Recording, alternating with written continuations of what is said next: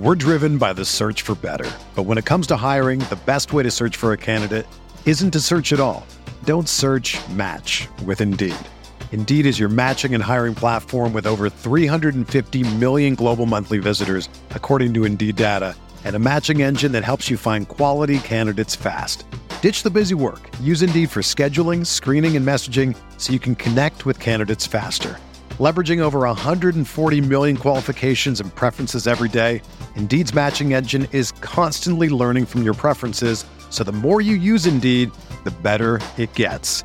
Join more than 3.5 million businesses worldwide that use Indeed to hire great talent fast. And listeners of this show will get a $75 sponsored job credit to get your jobs more visibility at Indeed.com slash BlueWire. Just go to Indeed.com slash BlueWire right now and support our show by saying that you heard about Indeed on this podcast. That's Indeed.com slash BlueWire. Terms and conditions apply. Need to hire? You need Indeed.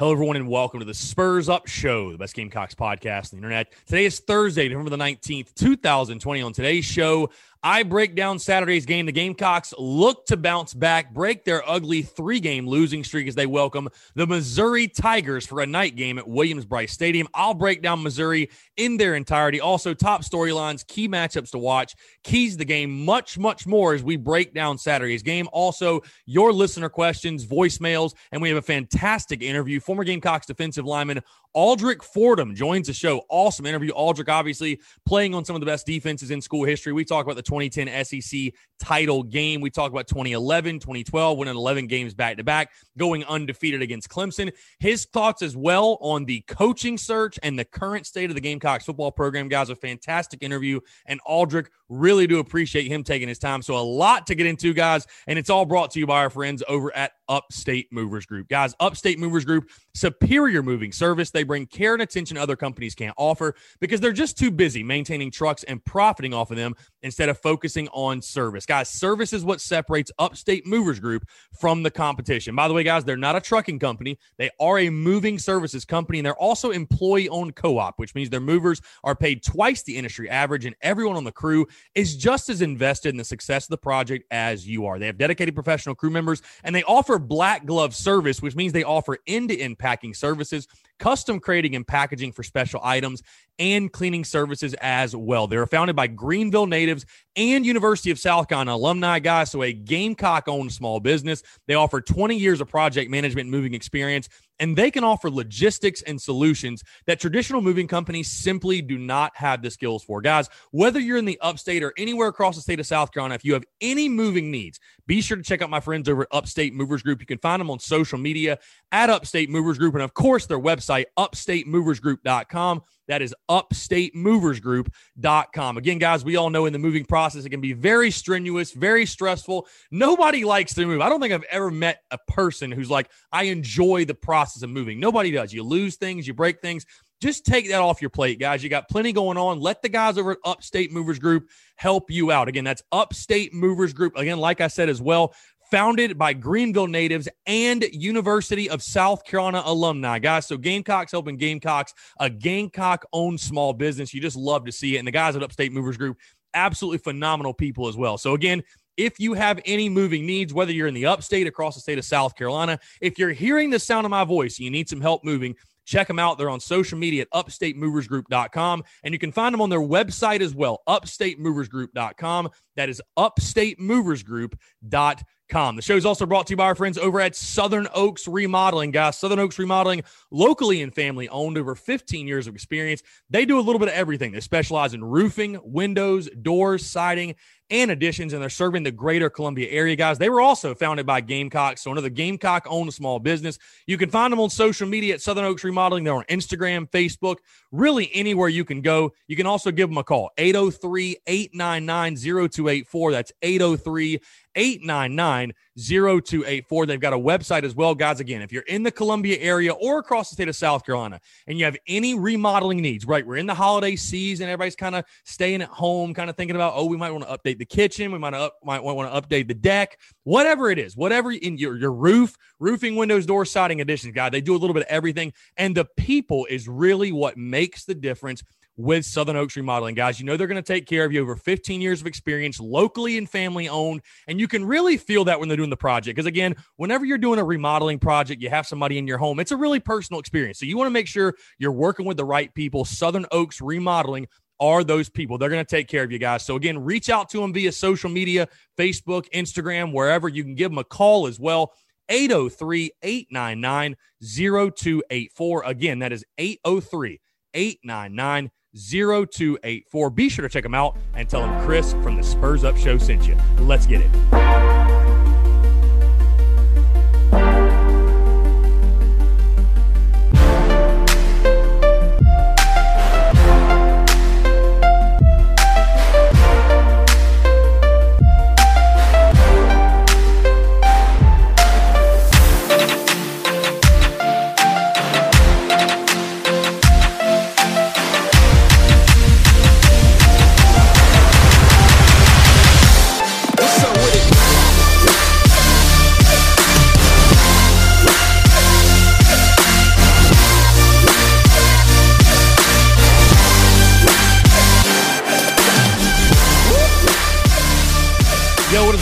Chris Phillips, host the Spurs Up Show. As always, appreciate you guys tuning in. Hope you're having a fantastic Thursday and a fantastic week as well, guys. We have got a lot to get into. Um, it's it's crazy with the the madness that has been going on this week with Will Muschamp being fired and the opt outs and Mike Bobo taking over and the head coaching search, the candidates. We've been talking about that all week. You'd almost forget there was a game this weekend. South Carolina hosting the Missouri Tigers and what has been a really, really fun series. I'm very excited. I know We've all got a little extra juice now going into game day. This is the first game in what? I guess five years without Will Muschamp being the head coach of the University of South Carolina. So should be very interesting. But again, a lot to get into a packed show. Also, an awesome, awesome interview, guys. Make sure you stay tuned for that at the end of the show. Aldrick Fordham joining the show. And if you don't remember him, he was on those defensive lines that were on some of the best teams in school history. So again, a fantastic interview, fantastic show, guys. Thank you so much for tuning in again. Whether you're at the office, you're on the commute home or to work, or maybe you got the day off. Maybe you're lucky and you got this, this Thursday off today, guys. I hope you're all doing well and thank you so much for tuning in. One quick thing before we get going as well, guys. I want to say a quick thank you, shout out to you guys. We hit a thousand subscribers on YouTube, uh, so thank you so much for that.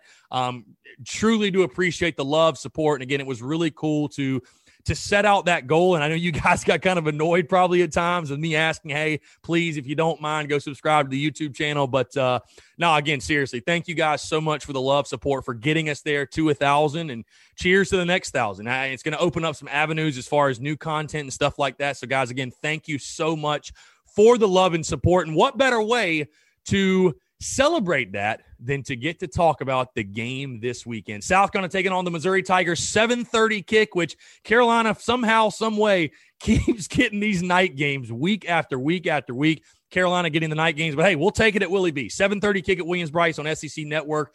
Missouri a six and a half point favorite, over and are set at 56 and a half. Like I said, you guys in the beginning, this series has been really, really interesting. Tied at five apiece. Um, tied at five apiece, five and five. These teams have met 10 times. Whoever obviously wins this game will take the lead in the series. Last time they met, of course, was last year, and we all remember that ugly 34 to 14 loss to Mizzou at their place. Uh, Ryan Hilinski obviously is a true freshman. I thought really had a true freshman s game. You guys remember he had that that batted down pass, aka fumble, aka SEC ref BS against South Carolina. Um, that kind of did. He also the 99 yard interception return for a touch. Just just an ugly game all the way around. So Missouri got the better of South Carolina last year, but this has been a really really competitive back and forth series. I know you guys remember all the crazy moments. I mean, who can forget 2018 the monsoon game and then 17 South Carolina did take care of business against Mizzou. I mean, this this has been a really interesting series. And hey, it's a trophy game. The battle for the Mayor's Cup. The battle for the Mayor's Cup. In case you guys forgot, this is a trophy game. Uh, breaking down Mizzou just a little bit, their head coach, Eli Drinkwitz, in his first season. If that name sounds familiar, guys, you are not mistaken. Eliah Drinkwitz was the head coach at Appalachian State last season, which beat South Carolina on senior night, which I'm sorry for reminding you that. I know we remember all all remember it very vividly, and I know we've tried to all get it out of our memories. But that is where Drinkwitz comes from. Uh, two and three record overall for Mizzou. They've had some decent moments. Obviously, beat LSU in what we thought was a massive upset, and then LSU turned out to be terrible. And then their other win um, against Kentucky. Outside of that, really haven't done anything. They obviously have had their COVID issues, which I'm going to get to in just a second, but uh, haven't so haven't played in like two weeks. But two and three overall. Here's an interesting stat for you though. They're getting outscored 33 to 22. So they're averaging 22 points per game, but they're averaging giving up 33 points per game.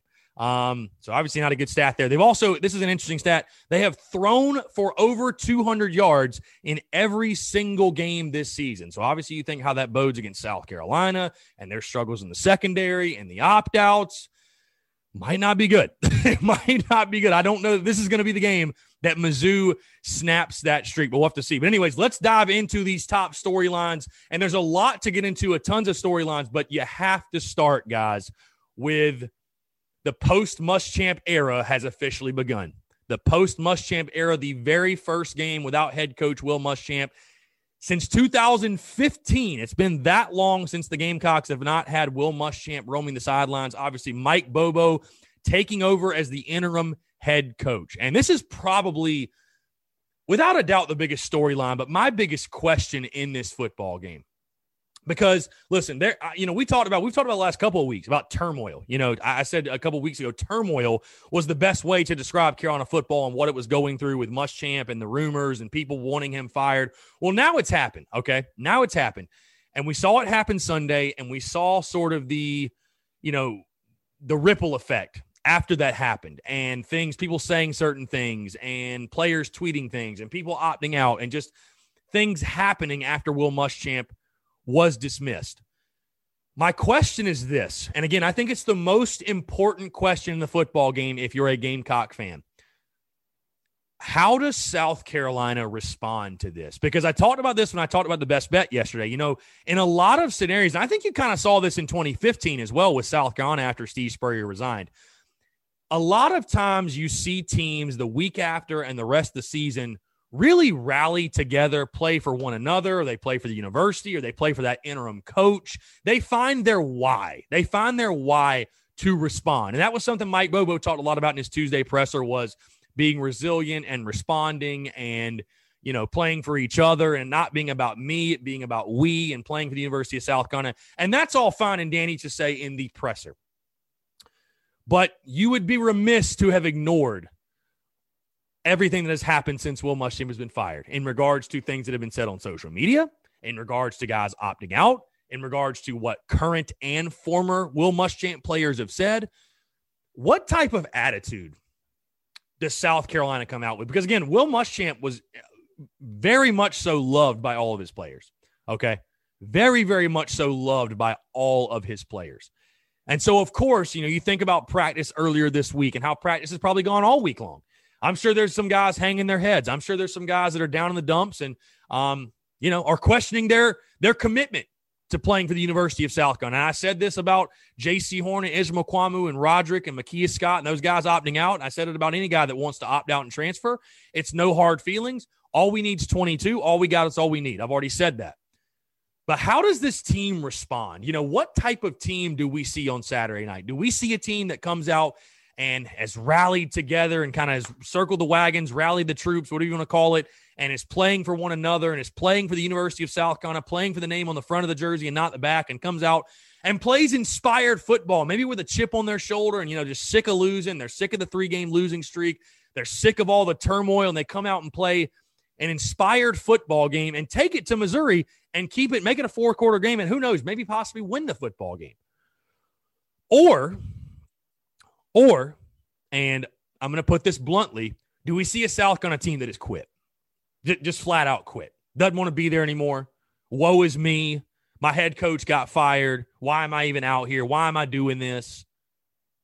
I think attitude is is the most intriguing and probably most important thing to follow in this football game. Because again, as players on that team, that those guys have one of two choices. Again, you can either rally around each other and come together and play for one another and play for the University of South Carolina, or you can say, "Woe is me!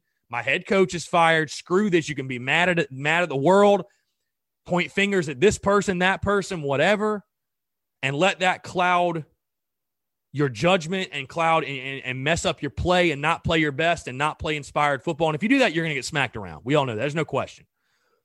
But again, with the post Muschamp era beginning, how does South Carolina respond to that? What type of mentality to the, do they come into this game with? Again, do they come into these last three games looking at it as, you know what? We've got three more opportunities to go win football games and to put our best foot forward and represent the University of South Carolina in a positive manner? Or do they just say, screw it? It's all about me. Woe is me. I'm mad at the world, pointing the finger. What type of attitude does this team come out with? What type of leadership is there on this football team? Because again, I have not been the only one. I've seen a lot of you on social media. And I and listen, I think it's fair for fans and, and just outsiders to question and to have these questions like we've had all week. The culture of this football team and the culture of this program right now under Will Muschamp. We, we, we, we, we've seen some cracks, right, this week with some of the the attitudes and the mentalities from some of the former and current players. Just call it what it is. We have. And so that's again what I said yesterday when I talked about the best bet. You know, normally I would be so quick to jump on a South Carolina who just dismissed its coach. But do I trust the culture of the program right now that that is going to be the attitude moving forward that these guys are going to rally around each other and say, "Hey, we're going to put our best foot forward. We're going to play with intensity and energy and um, you you guys notice how I'm I'm not going to say effort, toughness, discipline ever again. I'm sorry. um, no, that that one's fine. If I ever hear somebody say all gas, no brakes ever again, I'm gonna puke. no, seriously. On a serious note, Eh, just how do the Gamecocks respond? You know what I mean? I, I I'm not sure that I can trust the culture. I, I'm not sure I can trust the guys behind the scenes, and I hate to say that. I really do hate to say that but show me, show us. And again, that's why it is the biggest storyline. I think it's the most intriguing thing to watch for you because you're going to see it early. You know what I mean? You're going to see it early. Does South Carolina look ready to play, inspired to play? You're going to see that. You know, it's going to rear its ugly head one way or the other. So the post Muschamp era has begun. How does South Carolina respond? Another big storyline in this football game, and I mentioned it just a bit ago, but the COVID issues, guys.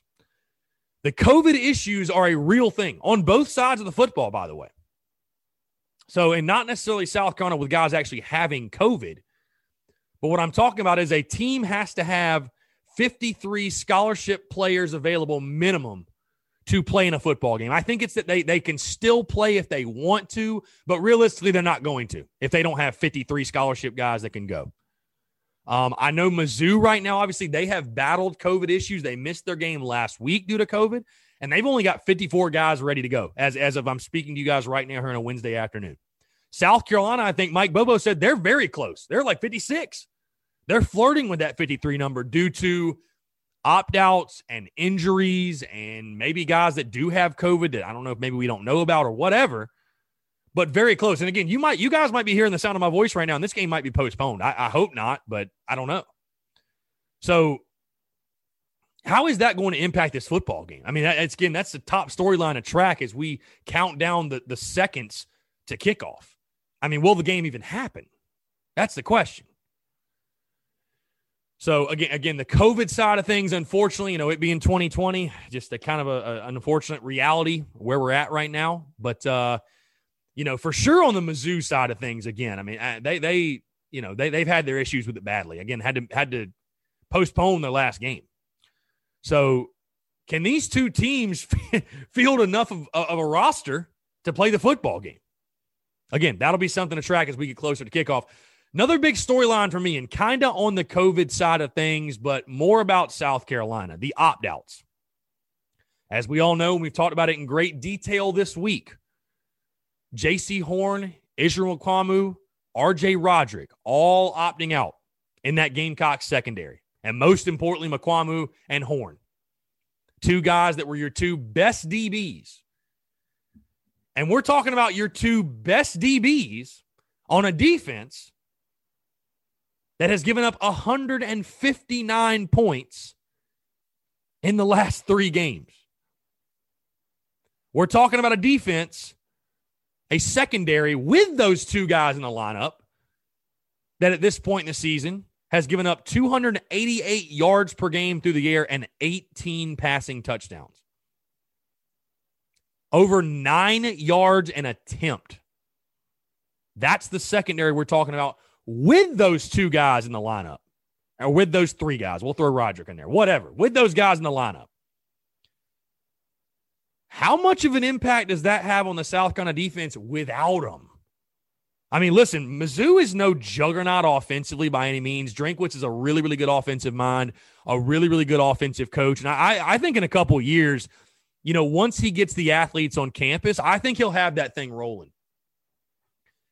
But they lost a lot last year offensively. Lost their quarterback, I think both leading wide receivers. They do have Rountree back this year, but as far as in the passing game, and I think they've managed fairly well. I mean, they're averaging, like I said, they've thrown for over 200 yards in every single game. Their quarterback's averaging 220 yards per game. Um, but again, you have struggled so mightily defensively. I mean, it's been laughable, laughably bad. And again, that's why Will Muschamp doesn't have his job anymore. It's been laughably bad the last three weeks 159 points in three games. How do the opt outs affect this Carolina defense and especially the passing defense?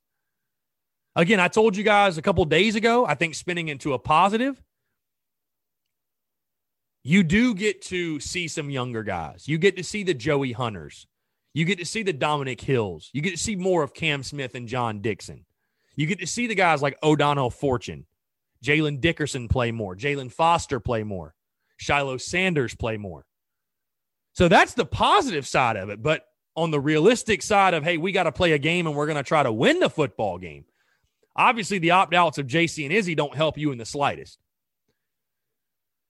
So, I mean, what do we see from, from this Carolina defense? I mean, how, how do the opt outs affect it? And then also, you find out that Aaron Sterling and Brad Johnson are out for the year. So I mean, this this Carolina defense has taken a massive hit in the past week. A, a Carolina defense that was already struggling, that's already given up 159 points in the last three games. Something's got to give. You know, Mizzou's averaging 22 points per game. They're not an offensive juggernaut. You know what I mean? But like something's got to give.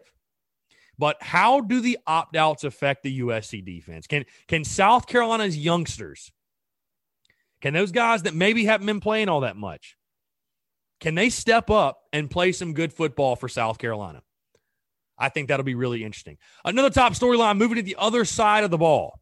We got to talk about Kevin Harris leading the SEC in rushing.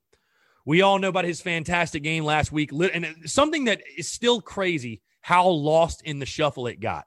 And shame on you, SEC. Shame on you for not giving Kevin Harris Offensive Player of the Week. Not even co Offensive Player of the Week. Damn shame. I mean, it's a damn shame. Kevin Harris, five rushing touchdowns in a game, setting the all time school record at South Carolina. My question is this What does he do for an encore? What type of encore does Kevin Harris have in store for Gamecock fans? Hey, who, who of us would have thought? Because I know certainly I didn't who would have thought the Gamecocks would have had a thousand yard rusher this season, especially after Marshawn Lloyd went down? I don't think anybody really realistically would have, right? I, I thought Kevin Harris would have a pretty solid season, maybe get to six or 700 yards, but we all thought it'd kind of be like a running back by committee. I mean, Harris is a 100 and what, 83 yards away? I think he's at 817. Yeah, like 183 yards away. So he technically could hit it. I mean, the way he's been running the ball, he could hit it this game. But what does Kevin Harris do for an encore? Because again, it's no secret this Gamecocks offense runs through the bus. They run through the bus. And I don't expect Mike Bobo, even though I'd like to see it, I don't expect Mike Bobo to go to stray too far away from his game plan. I think it's going to continue to be the same thing. Collin Hill is obviously still the starting quarterback. I, I, don't see much difference in the offense. I think they're going to try to run the football, and they should be able to run it with some success. Mizzou has struggled at times stopping the run. I mean, you take a look at their team stats. They've given up 757 rushing yards, 131 yards per game, and nine rushing touchdowns. So you can move the ball on the ground against Missouri. So I think Kevin Harris should have some success Saturday night.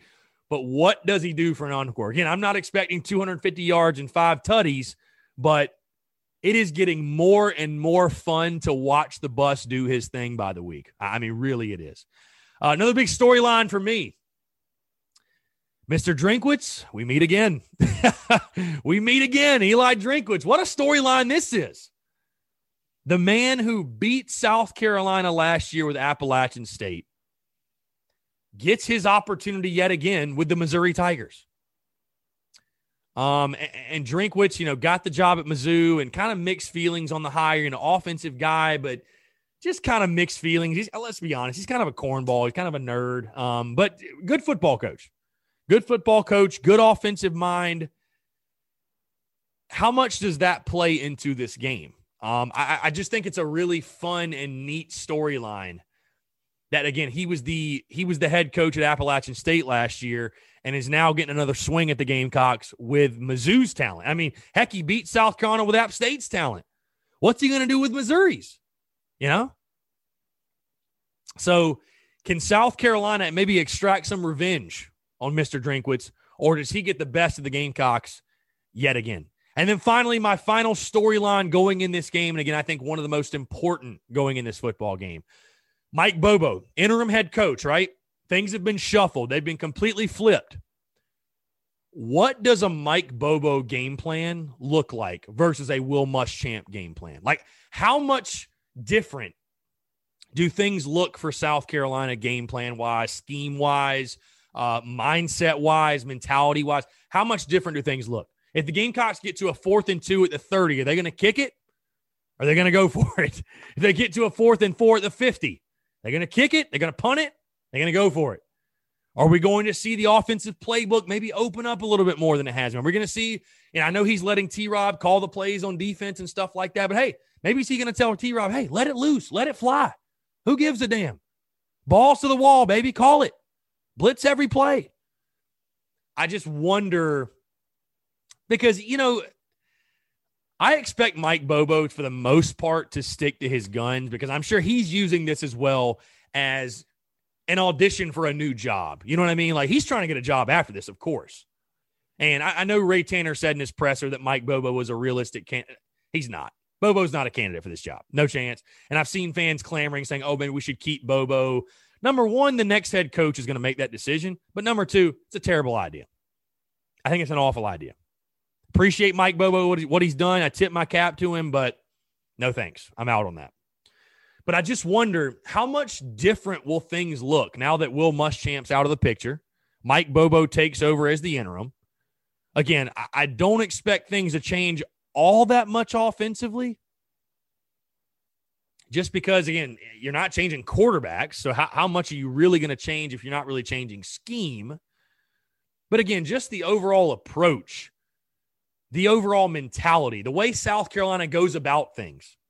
Is that a copy and paste format from Will Muschamp to this week? Or, you know, does Mike Bobo try to switch things up a little bit? I don't know. Get crazy with it. Throw a curveball to Mizzou. So I'll be really interested to see what Mike Bobo does with his opportunity as the Gamecocks interim head football coach. Um, all right, let's dive into these key matchups to watch, and there are some really, really good one, good ones here key matchups to watch, guys, and they're presented to you by our friends over at Yardware Signs. Guys, the show is brought to you by Yardware. Yardware is a veteran owned and operating company licensed by the University of South Carolina. They're selling must have Carolina yard and wall signs. Guys, these things are awesome. The quality, the detail truly make them stand out. These signs are made out of 12 gauge laser cut steel and they come in both garnet and black. Football season's in full swing. Christmas is right around the corner, guys. Christmas is literally a month away. You realize that? You can order yours today at yardwaresigns.com. That's yardwaresigns.com. Also, they're on social media at yardware signs. Guys, like I said, again, I have mine in my studio and you guys see it every day. you guys have probably seen it when I've had interviews and when I'm doing the Daily Crow and whenever I post clips on social media. You always seeing the sign in there. This is a must have for any Gamecock fan. Long before this partnership with Yardware and long after. Hopefully, there is no after. But if there is a long after, I will continue to promote this sign. This thing's awesome. It's a must have for any Gamecock fan. Best part about it is it's not going to break the bank. It's only $34.95. And again, with Christmas coming up, for that Gamecock fan in your life, I mean, first things first, get one for yourself. But for that Gamecock fan in your life, you're wondering what should I get them this Christmas? What gift would be good for them? It's just a no-brainer. I mean, it really is. And again, mine looks fantastic in the studio, but you can put it anywhere. Your yard, obviously your studio, your office, your man cave, your living room, dining room, bedroom, wherever. I, I mean, this thing can literally go anywhere, and it's a great piece. And again, great stocking stuffer. If you're going to a Christmas party and there's a Gamecock fan and you got to buy him a gift, don't know what to get, guys, it's the perfect gift. So again, that's our friends at Yardware Signs. Check them out on social media at Yardware Signs. That's at Yardware Signs. And their website to order your sign today is yardwaresigns.com. That is yardwaresigns.com. All right, let's dive these key matchups to watch, guys. And we're going to start with the bus himself, running back Kevin Harris against linebacker Nick Bolton. And folks, this is a fantastic matchup to watch in the running game. Again, Kevin Harris, I don't have to say anything. 817 total yards. He leads the SEC in rushing this season. Nick Bolton, on the on the other hand, if you listened to Mike Bobo's presser, he brought up Nick Bolton. Nick Bolton, one of the best linebackers in the SEC that you probably never heard of. 53 total tackles, three tackles for loss, one sack, a really, really hard nosed player, really solid football player. I, I'm pretty sure. I'm going to take a look here. I think he had a pretty solid game against South Carolina last year as well.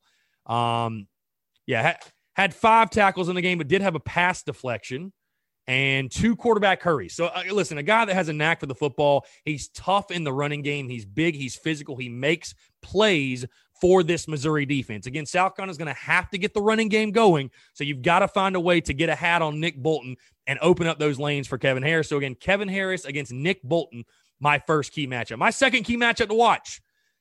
And again, we've talked about the opt outs, we've talked about the secondary. What helps a struggling secondary? A great pass rush. And I've said that many times this season. South is going to have to find a way to get pressure on the Missouri quarterback. My second key matchup, JJ Enagbare against quarterback Connor Bazelak, I'm probably butchering that last name, but Connor Bazelak, their starter, he's averaging 220 passing yards per game. Enagbare right now leading the Gamecocks in sacks.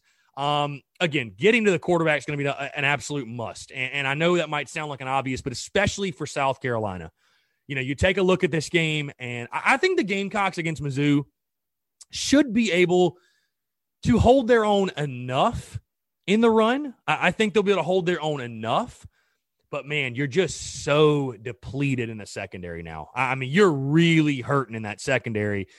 So, how, again, what helps a struggling secondary? A really good pass rush, a, a, a, pass rush that can get to a quarterback, force him into some mistakes, maybe get it out before he wants to. You're going to have to find a way to do that because if you don't, your your secondary is just going to get picked on all night long. So again, JJ Enagbare getting to the quarterback, JJ Enagbare against Connor Bazelak, my second key matchup, and then my final Third and final key matchup linebacker Ernest Jones against running back Larry Rountree the third. And folks, yes, it does feel like Larry Rountree has been at Missouri for like 10 years now. But uh, this one again on the other side, a great matchup in the running game. Ernest Jones, obviously, what he's done for South Carolina, we are all very familiar with it. Had 18 tackles last week against the Ole Miss Rebels. Larry Rountree comes in this one, 432 yards on the ground thus far, four touchdowns. He is their bell cow back. He is their feature back. He ran for 88 yards last year against South Carolina. Um, so, again, you're already going to have your hands full. You're already going to have your hands full in trying to stop the passing game and to make up for the losses that you have in the secondary. The last thing you need to allow Mizzou to do is also get that running game going because you're going to make it damn near impossible on yourself defensively if you can't hold your own against the run. So again, going to be a huge matchup. Ernest Jones against Larry Rountree III, definitely one to watch on Saturday night. All right, that's it for key matchups. Let's move into the keys to the game, guys. What does South Carolina have to do to get a win against the Missouri Tigers? Keys the game, and they're presented to you by our friends over at MyBookie, guys. MyBookie between the NFL, college football, all the sports.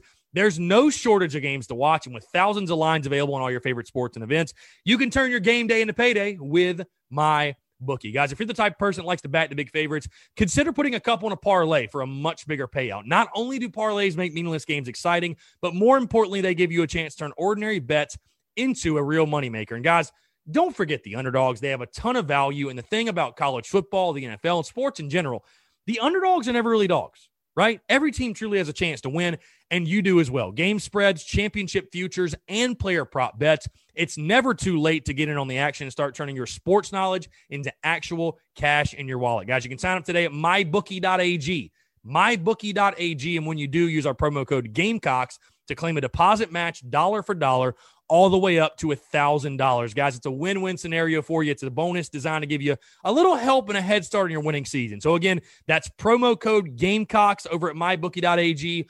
Promo code Gamecocks for you to claim your bonus when you make your deposit. Stacked UFC cards, college football, NFL, all the major sports, and more. Sign up today to begin your winning season exclusively at MyBookie. All right, guys, again, keys to the game. What does South Carolina need to do to have a chance to snap this three game losing streak and get a big W on Saturday night? My first key to the game, guys, and I mentioned this earlier and again, this is, should be no surprise to you if you've heard me talking all podcast. This is the most important thing to me in this game. This will determine this. This one key right here will determine if South Carolina even has a chance in the football game. And my first key to the game is this: play inspired. You, you, you've got to play inspired football. Because the other option is you come out flat and you get ran out of the stadium. And the last time you were at Williams-Brice, you lost 48 to 3. Wasn't even close. Wasn't even close. The Texas A&M game. How does this team again, the post Muschamp era has begun. And these are all Muschamps guys. And you know they're hurting. I'm sure some of them are pissed. I'm sure many are upset. I'm sure some are, are contemplating opting out or transferring or doing whatever. Can South Carolina overcome that adversity, come together as a group, play for each other, play for the name on the front of the jersey and not the back, and put their best foot forward in representing the University of South Carolina in a positive manner? So, my first key to the game play inspired. You, you simply have to. You got to find a way to rally the troops, circle the wagons, play an inspired brand of football. My second key to the game, very simple yet again ride the bus. Hey, if it ain't broke, don't fix it. Kevin Harris has been an absolute monster this year 817 rushing yards, leading the SEC. Don't overthink this thing. Collin Hill still your quarterback. You've still got Shi Smith, yes. Don't overthink it. Continue to feed Kevin Harris until they show you they can stop it. I, 100%. He needs to touch the ball probably at least 30 times. Run the football. The wheels on the bus go round and round, folks. Ride the bus all night long. And my third and final key to the game. And I kind of contemplated how to to put this how to present this because there's many different ways you could say this. Um, but again, you're going you're you're you're going literally through a coaching change. The Will Muschamp era is over. You've got that monkey off your back. Mike Bobo takes over. You're looking for a head coach right now. What is there really to gain in these last three games? Probably nothing, honestly. And what is there to lose? Nothing. Absolutely nothing. So my third and final key to the game: hold nothing back. Play balls to the wall, man. Let it all hang loose. Empty the playbook. How, however, throw the kitchen sink out, however you want to phrase it. I want to see a South Carolina football team again that has fun, that plays inspired football, that has a really good time doing it. And again, like I said, hold back for what? There's no reason to hold anything back in this game. All the plays you haven't ran to this point, all, all the things you haven't done. Now's the time, man. Now's the time to do it. Have some fun with it. Roll the dice and, and just see what happens. Hey, let the chips fall where they may. You know what I mean? Go all in and just see what happens. We'll have to see if Mike Bobo and company do that. Again, three keys to the game play inspired, ride the bus, and hold nothing back. So that's my preview. That's my breakdown of Missouri. I will have my prediction on the show tomorrow. Really good stuff. And I'll tell you guys, I'm really fired up. I'm excited for this game. I think it's a really, really intriguing game. And I, again, we can talk everything on the field with the matches, but I'm just so intrigued to see how this South Carolina football team mentally responds to everything that's happened. Do they rally the troops? Do they come together, play for one another? Or do we see a team that's flat, woe is me, pointing the finger? I'll be interested. All right.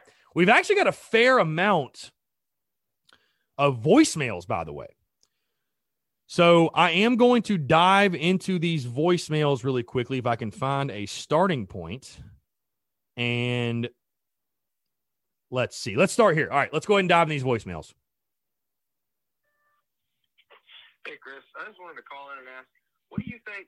Like, how many more big names do you think opt out or leave after this season or during the season? Like, as in play right now, like just like Izzy did and just like JC did. I was just curious on what your take is on that. Uh, yeah, good one. All right, yeah, man. Thanks for the voicemail for sure. Um, how many more guys opt out? How many more big names opt out? I don't know about big names, but I, I would be shocked if there isn't at least one more guy to opt out. And again, it, it's a tough question to answer because it's on a player by player basis. So, uh, you know, again, I, it's hard to predict. Oh, that guy's going to opt out or that guy's going to transfer. I mean, it's really how they each individually feel about it. But I have to think, man, there's going to be, you know, tonight we have the call in show, I'd imagine, with Mike Bobo. I'm pretty sure that's still going on. Um, it kind of surprised me if he didn't announce there was at least one more guy that had opted out. So, you know, we'll see. And, and heck, it may go to game day. We may not even find out on game day a guy opted out. But I, I big names, I, again, I don't know. It's really hard to predict, but I think it's almost safe to say at this point that there probably will be an opt out somewhere else on this football team, but we'll have to wait and see. But appreciate the call. Hey, Chris, thanks for taking my call. Still digesting the news for the past couple days. Definitely bittersweet. Um, it's sweet because I think it's pretty evident we needed a change. I think that's pretty much the consensus the fans have. Six and fourteen in the last twenty games is proof enough that there needed to be a change. But it, I think it's okay to admit that it is a little bitter. I mean, we all wanted this to work out with Will Muschamp. He did some good things with upgrading the facilities, and I mean, let's be honest. You hear from and see the head coach more than you do the players, so you feel like you build a little something there. And I was a defender of him. I was probably a defender of him too long. Uh, he really lost me after the A and M game. I should have seen the writing on the wall a little bit sooner than that, but so be it. But I'm bottom line happy and excited for the new era of Gamecock football. But I wanted to talk about a disturbing trend that I'm seeing. I'm sure you would echo the same sentiment. Is as we're seeing more opt outs and we're going to see transfers soon, I hate seeing our fans badmouth these kids on Twitter, and particularly replying to their tweets where they're announcing their decision. I want to say to all of our fans, that is a bad look. I know people say it doesn't affect recruiting, it doesn't re- reflect people's outlook on the program even if that's true, it's just a bad look as a fan. We say we say football is a business, and that's why you have to make someone unemployed, a la Will Muschamp. You have to make a tough decision. Well, football is about to be these kids' business, and I don't blame a guy like J.C. Horn or Israel Mukuamu one second because they are trying to ensure that they make their millions of dollars in a situation that has gone downhill. So, from one Gamecock fan speaking and pleading to other Gamecock fans, unless you are wishing these kids well and are wishing them the very best in their next school or their next step in their career, keep it to yourself. So it's a bad look, and that's not what Gamecocks are about. Gamecocks are about family, sticking together, and let's just support these kids in a tough time. That's all I got to say. Go Cocks. I'm excited for the future, and let's go get a W at some point for the remainder of the year to get a little bright spot. Yeah, Tim, very well said, and I appreciate the call, man. It's great to hear from you. Um, first things first to address the first thing you were talking about. Yeah, I do agree with you. it, it is bittersweet. Uh, we we all wanted it to work out. That's the main point I try to make to everyone, even someone like myself that you know has been on the fire Muschamp train for you know obviously much longer than you have and much longer than a lot of people. But uh, you know, it's it's not because we did not want it to work out. And I said many times after you know, I, I, jumped on that that wagon, if you will, after the UNC game last year. I wanted to be wrong. I mean, flat out wanted to be wrong. Um, it was nothing that nothing personal with Muschamp. Just didn't win enough games. I, again, I, I, don't have to go into the details of it. We all know at this point. So it, it is bittersweet because I, I think Muschamp did embrace South Carolina, and it would have been, you know, everybody loves a good comeback story, and I, think it would have it would have fit in well with you know being a Gamecock, and you know we kind of feel like we have the chip on our shoulder, and we're sort of kind of the you know, we're, we're sort of the kind of the left out or the underdog, if you will. And I, I thought Muschamp sort of went in well with that again, bottom line, just did not win enough games. And I agree, it's sweet that, you know, again, we get to start that new era of Gamecock football.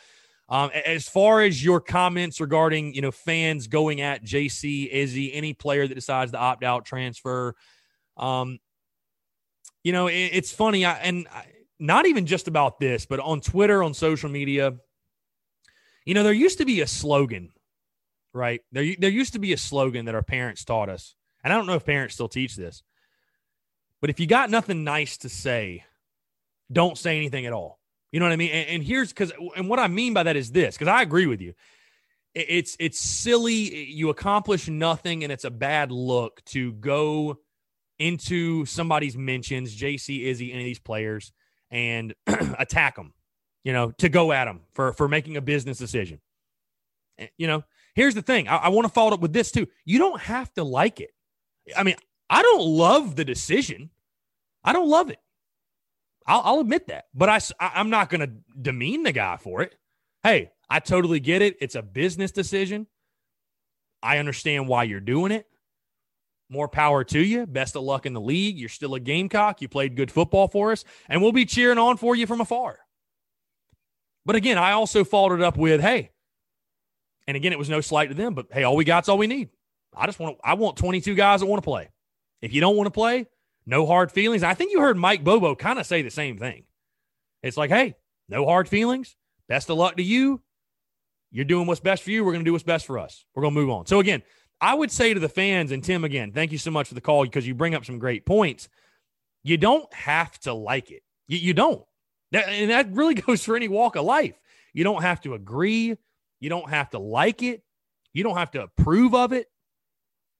But always remember number one, not everybody was raised like you. Not everybody thinks like you.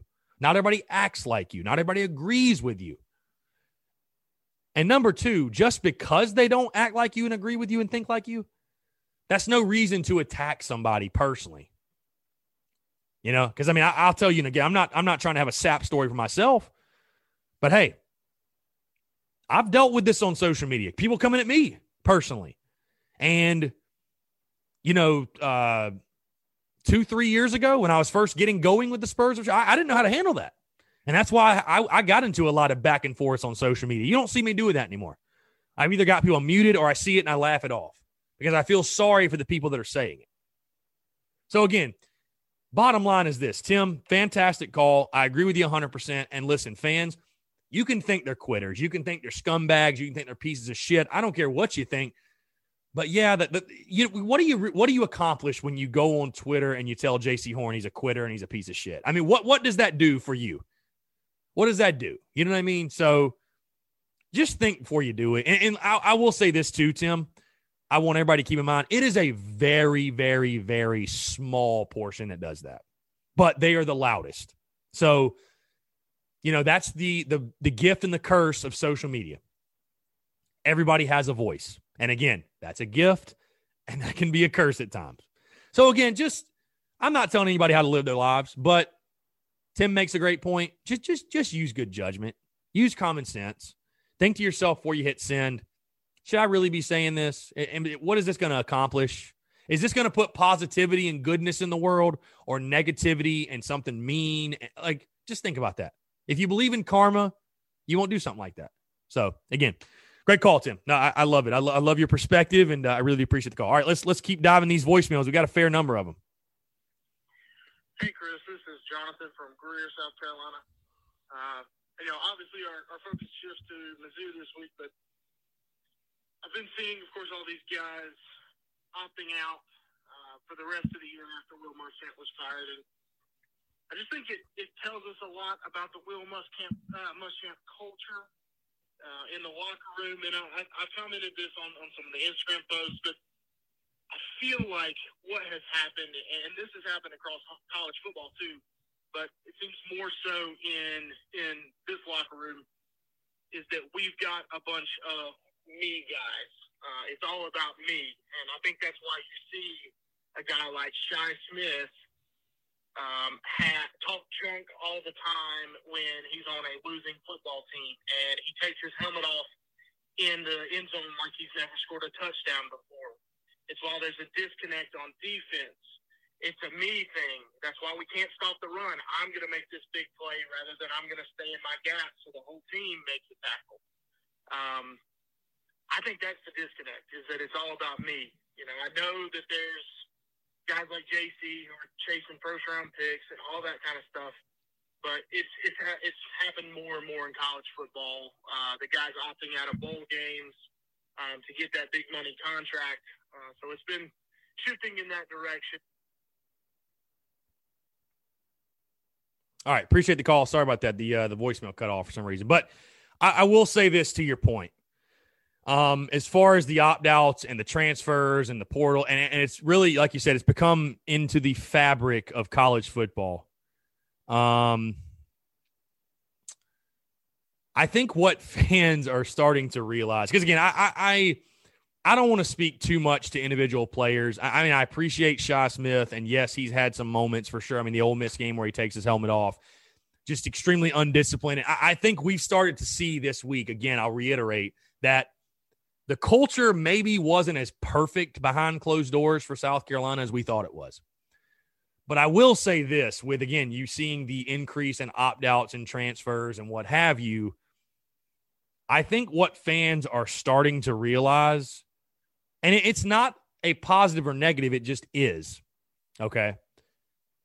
What fans are starting to realize is your favorite player doesn't, most likely, I'll say, doesn't love your school as much as you do, or as much as you think he does, or as more as, as much as you would like him to. These guys are using these schools as a platform to the NFL. That's just the bottom line. And that's not just South Carolina, that's basically everywhere. You know, there are a few guys that go to these schools and play, and, and I mean, they are just like a diehard fan afterward. It's kind of like just, man, ah, whatever. You know what I mean? And again, that's that's not a because you know what? At the end of the day, the school's using them too. School's making hella money off them. So it's it's just kind of that relationship where it's an agreement. Hey, we're going to use each other for our gain, and you know whatever. But that's why I think guys you see, I mean, those guys, it's it's a no brainer for them to opt out. It's a no brainer for them to transfer, to leave, do whatever to, benefit their situation, for it to be about me. And again, I, I know that's not the most popular thing, and we don't like to see it. We don't love to see it, but it's just a reality. But again, to your original or uh, to, to the first point I think you were making, I will agree with you that some of the things that have happened since Will Muschamp got fired are definitely showing cracks in the armor in regards to South Carolina's culture. Just my opinion. So we got two more voicemails, and then we'll get in your questions, and then we'll go to our interview and close the show out, guys.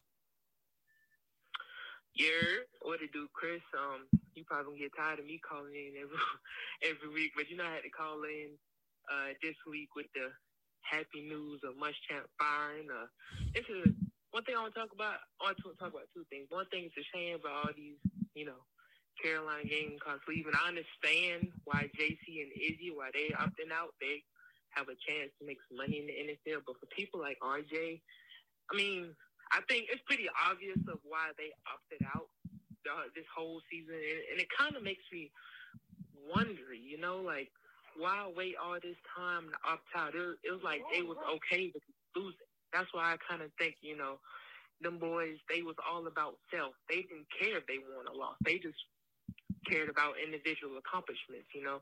That just made me think about that. And also, where where's your mind with the head coach? I know you probably won't get this, but uh, I was just watching the news, and it um it was some news talking about how two Clemson uh, coordinators was responding to the U.S. opening, and they interview uh, Venables, and he didn't say yes, nor did he say no. He was like, you know, I really don't want to talk about that right now. So I don't, I, I never thought that he would leave Clemson, but I'm pretty sure if he wants to make some money and become a head coach, I mean, why not be USC? You know, I'm, um, it's, it's still in the state of South Carolina. You know, I would, I would love to take a Brent Venables, or uh, I think his name is Todd Ellis, the offensive coordinator. I would love to take either one of them. So I would just love to see where they head at. I don't think those two are going to move ser- move about seriously, but those are just two candidates that I don't think nobody's been talking about that, you know, I would love to have at USC. All right, just want to come in, talk some Gamecocks football. I'm out. Hey man, appreciate the voicemail as always. Never get tired of you calling in, by the way. Um, really quick, we kind of talked about the opt out situation already. I mean, listen, a guy like RJ, I don't know what's going on with him. I, I don't want to make any assumptions. Is he really fearful of COVID? Who knows? Is he a guy that, you know, he's just pissed off because Muschamp got fired? Heck, I, I, don't know. I don't know. I mean, I, I, you know, I think we, I mean, this is call for what it is. I certainly don't think we're thinking he's leaving to go to the draft or anything like that. Um, but uh, no, the second part, as far as the coaching search, I, I don't think South Carolina is going to really go after Brent Venables or Tony Elliott, which is the OC at Clemson. I would hate the Venables hire because it's another defensive coordinator. And I just think you need to go after an offensive minded guy, an aggressive offensive dude. Like I, I've give me a break from the DCs. Okay. Give me a break from a defensive coordinator. Um, I don't think Tony Elliott's either. I'm thinking right now, if I had to put my money on it, I would say Billy Napier. That's just me. But uh, yeah, gun to head, I would probably say Napier right. All right, let's get one more voicemail and then we'll fly through these listener questions and we'll wrap it up. Hey, what's up, Chris? Man, this Paris from uh, Anderson, South Carolina. Yeah, man, I think I think if you honestly just ask me, I think that we should throw the bag at Billy Napier. I think Billy Napier should be the man, or should be our head coach. If not him, Jamey Chadwell. I like Shane Beamer. I just don't trust him like that. But I think Billy Napier and Jamey Chadwell should be the top two two choices. Now, if you were to ask me who I think should be our splash, it's definitely Hugh Freeze. I think this, I, I think our dream pick, I would make tell me no is Urban Meyer. Just my opinion. Go Cubs. Yeah, man. Paris, appreciate the call, man. Good stuff. No, I, I, I pretty much agree with you on all fronts. I mean, I, I like Billy Napier, and I think you can get him for cheap. That's the thing. I don't think you have to, you know, crazy throw the bag at him somewhere between probably three and three and a half million dollars a year. I think you could probably get him for. Um, I don't hate the Shane Beamer hire, to be totally honest. I, I don't hate it. I, I, love the ties he has to South Carolina, and he really, I think the thing I the thing I really love, he has the endorsement from a lot of former Gamecocks that were there during the glory years. And anytime you get an endorsement like that, I, I think that is, you know, a really nice vote of confidence. Um, you know, Hugh Freeze, I agree, would be the splash. I feel like that would be the one everybody's expecting you to make. And then, yeah, I would, I would certainly I would certainly make Urban Meyer tell me no. I mean, maybe maybe I'm maybe I'm alone in that. I understand he's not the most, but neither you know neither is uh neither is uh Hugh Freeze as far as an upstanding human being. Um, but uh no, I, I'd make I'd make him tell me no. I'd make him tell me no. I mean, again, realistically, is that going to happen? Probably not. But yeah, right now, like I said, guys, gun to head, I, I would say that Billy Napier, that that to me is the most likely of the candidates out right now. It, it just, for whatever reason, to me, you know, it, it seems like it seems like all signs point towards Billy Napier. So I could be wrong, but man, it, it just where there's smoke, there's fire, and on the Napier side of things, it feels like there's a lot of smoke right now. So again, let's get into your listener questions. We'll knock these out really, really quickly. Uh, John Baylor, let's see, John John B. Ayler Altman one. Your opinion on the quarterback situation? I, would love to see somebody else in there. I mean, listen, I, I have nothing against Collin Hill, but again, at this point, if you're going to play balls to the wall, if you're going to hold nothing back, let it all hang loose, why not play Luke Doty? I mean, at this point, why not? You know what I mean? Like, I know Mike Bobo's still trying to win football games and all that good stuff, but man, just just why not? Um, you know, is what it is. Whatever they're going to play Collin Hill probably, but I'd love to see some other guys get in there. Um, let's see. Adam underscore Madison is atrocious as this defense is. What can we do to at least compete, get pressure on the quarterback? Get pressure on the quarterback. You give yourself a chance. Evan Dot Getty's 35. How do you feel about JC and Izzy? Wish them best of luck. No hard feelings. Um, appreciate what they did for the University of South Carolina. D Robes 4. Muschamp created the culture where five wins is okay. He created a non competitive team. Um, like I said, all I'll say is this I don't think the culture was as perfect as some made it out to be. Let's see. Chris Jowers seven. I know it won't happen, but how would you feel if we took a chance on Connor Shaw as the head coach? Again, it's a feel good story. It's awesome to have Connor on the sidelines for Carolina, but as the head coach, guys, he needs some coaching experience. So I mean, I, not not yet, not yet. Brendan underscore Smith 47. Why aren't more people talking about Luke Fickell? I think Fickell's a Big Ten guy, also defensive minded guy. I'd, rather not. Uh, Carolina living, we're to have a defense by Saturday. I, that is the million dollar question, my friend. Uh, Jay Painter 71. Does Horn's draft stock fall? To me, his opt out says when things are hard, he quits. No, I, I, don't think it makes it fall. I don't think the NFL looks at it and cares that much. Plus, his dad is Joe Horn. You don't think that's going to help? I think it does. Uh, last question Zan underscore Wallace. Will we be going 3 and 0 or 0 and 3 in the next three games, more than likely, more likely 0 and 3 than 3 and 0. You're not beating Georgia. There's no way you're going 3 and 0. So if I have to pick one, I'll say 0 and 3. So again, guys, thank you so much for the questions, for the voicemails, for always engaging, being interactive. You guys make this a blast, by the way. So thank you so much. Now sit back, relax, enjoy, because boy, do we have a fantastic interview for you guys. Aldrick Fordham, former Gamecocks defensive lineman, joins the show. I mean, again, we dive into everything. His path to South Carolina, Steve Spurrier going to the SEC title in 2010, back to back 11 win seasons, going 4 0 against Clemson. And Aldrick, a fantastic human being, fantastic person. Uh, guys, again, thank you so much, all of you, for tuning in. Um, ready for the game on Saturday. Can't wait to see what this South Carolina football team has in store against Mizzou. So, guys, again, enjoy this interview with former Gamecocks defensive lineman Aldrick Fordham. All right, joining us today on the Spurs Up Show is a man that played for Gamecocks football from 2009 to 2012. During his career, he had 45 tackles, seven and a half tackles for loss, five and a half sacks, and two forced fumbles. Of course, guys, he was part of some of the best defenses in Gamecocks history. I'm very pleased to be joined by former South Carolina defensive lineman Aldrick Fordham. Aldrick, appreciate you taking the time, man. It's a pleasure to have you on. Uh, no problem, man. I'm happy to be here. For sure. So let's go back to the beginning for you, Aldrick, because you are a guy from the state of South Carolina, Jamestown, South Carolina. You played your high school ball at Timberland. You were a three star prospect coming out of high school, but a highly regarded prospect, I will add. Just talk about the recruiting process for you. You came into South Carolina at a really, really good time. Obviously, Steve Spurrier was kind of building everything up. He was he was building up and culminating in what you guys did in 2010, 11, and 12. But just talk about the recruiting process. When did South Carolina come into it? What made you decide to uh, to become a Gamecock? Um, the the process was pretty easy for me. Um, I know I wanted to stay close to home. Um, honestly, I was never really a fan of Clemson, so that that was really that was really out of it. Um, mm. I did fell in love with Wake Forest at mm. first, but it was you know, like I think it was like four and a half hours, five hours away, mm. which to me that was, that was too far away.